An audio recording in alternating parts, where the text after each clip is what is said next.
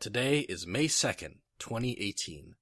Welcome to Video Game of the Day, a daily podcast for the month of May where I share a fun fact or holiday related to the day, then highlight a video game that ties into that.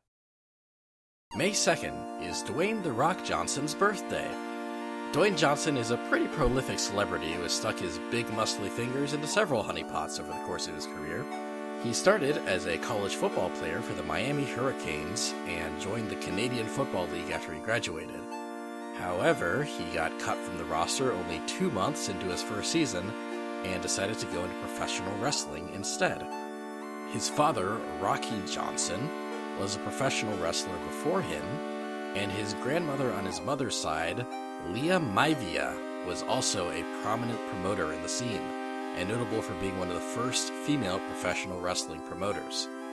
So in 1997, Dwayne Johnson debuted as Rocky Maivia, and his wrestling heritage was a big selling point of his character since he was the first third generation wrestler in the WWF. The WWF pushed him so hard as this cool, new, awesome wrestling guy that fans actually didn't like him at all even though he was supposed to be a face, which is wrestle speak for like a heroic good guy character you're supposed to cheer on, he was frequently booed during his performances. After a couple of years, he dramatically shed the name Rocky Maivia and became a heel known as The Rock. A heel being a villainous character in wrestling that is a jerk on purpose. The whole point of a heel is to be booed at and to make you root for the other guy. Ironically, becoming a heel is when he started to gain his popularity and become this iconic persona in wrestling. And his rock act was so entertaining that he ended up being one of the most liked heels of all time. He alternated between face and heel for the rest of his career, even sliding into an in between anti hero role until he turned his eyes to something new. I could pause dramatically and say acting, like it's a big reveal, but you guys know who Dwayne Johnson is, right? He is a very famous actor. Johnson has been in a whole lot of movies since 2001.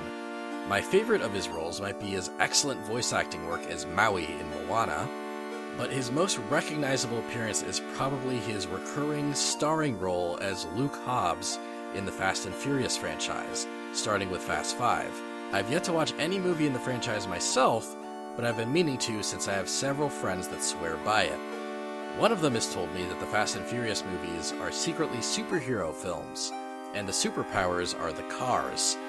That actually sounds like a pretty good time. What's funny about Dwayne Johnson's movie career is that an unusual amount of the movies he starred in are either about or based on video games, which is a big part of what inspired me to feature him on this podcast. He starred in the 2005 movie Doom, based on the Bethesda Games first person shooter series. I've seen it, and it's a very bad movie with a couple of sequences that are so fun that I don't regret watching it. He then recently headlined Jumanji Welcome to the Jungle, a sequel to the Robin Williams movie that reimagines the board game as a video game. And just three weeks ago, his latest film, Rampage, hit the box office.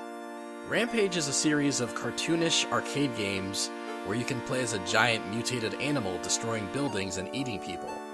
Rampage was initially designed as a tongue in cheek parody of movies like King Kong and Godzilla, and now it has its own movie. Media be weird sometimes. Between Doom and Rampage, I have two very obvious picks for today's episode. But while looking at Rampage in particular, I decided to go with a pick that's a little outside of the box, but still related. The video game of the day is King of the Monsters. King of the Monsters was released for the Neo Geo on July 1st, 1991 by SNK Corporation, a company also known for King of Fighters and Metal Slug, a lot of those arcade games that you'd see in laundromats back in the day. King of the Monsters also had versions made for the Super Nintendo and Sega Genesis, and the Neo Geo version has been ported faithfully to modern consoles since then. You can play the arcade version on the Wii, PS2, or PSP as part of the SNK Arcade Classics Volume 1. It's also available digitally for the PS4 and Nintendo Switch. Its broad availability is part of the reason I picked it over Rampage, which is harder to obtain on the current generation of consoles.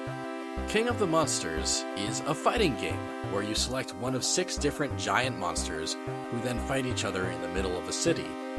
Like Rampage, the monsters are homages to kaiju and monster films. And also like Rampage, that includes thinly veiled, unlicensed versions of Godzilla and King Kong as playable characters, named Geon and Woo, respectively, in this game. Other monsters you can play as in King of the Monsters include a tribute to the Japanese hero Ultraman, named Astro Guy in this game, a rock golem named Rocky, a giant bug named Beetlemania, and a slime monster named Poison Ghost.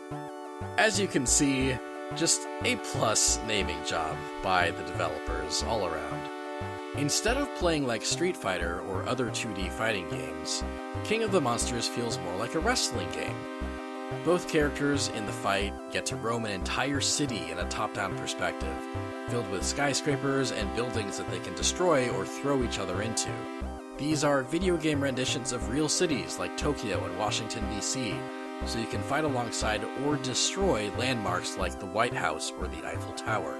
You fight your opponents with a series of punches, kicks, projectiles, and grappling moves, and you can make your monster stronger and better by collecting power ups that appear after you do certain moves. You win the match by pinning your opponent until the timer counts to three. So, King of the Monsters combines the giant monster battles of Rampage with the gameplay of a wrestling game. What better game to represent The Rock?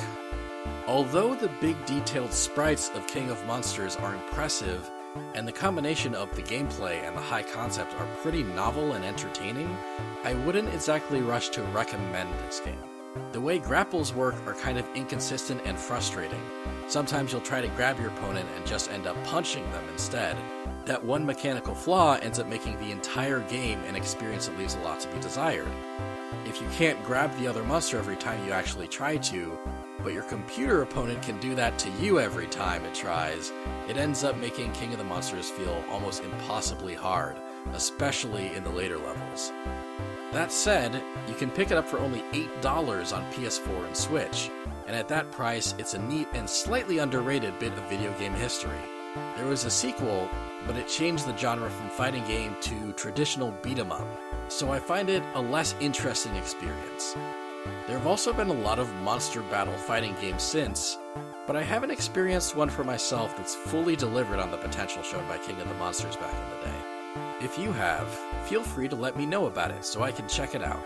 In the meantime, we can always dream that the Rampage movie inspires someone to tackle the concept as a new video game that hopefully does a little better than a 45 on Metacritic. And that's the video game of the day. I'm Daniel Thorson, and I'll be doing this all May. If you want this to exist for longer, follow me at VG of the Day on Twitter or email me at videogameoftheday at gmail.com. You can also listen to my other podcasts if you like. Play This, where my friend Max and I recommend video games to each other and talk about them, and A Smashing Theory, where my friend Sean and I predict the roster of the next Smash Bros. game. You can find them both on Google Play, iTunes, SoundCloud, Stitcher, pretty much everywhere. I'll see you tomorrow, May 3rd. And until then, play it, don't spray it. I'll keep working on that tagline. Bye!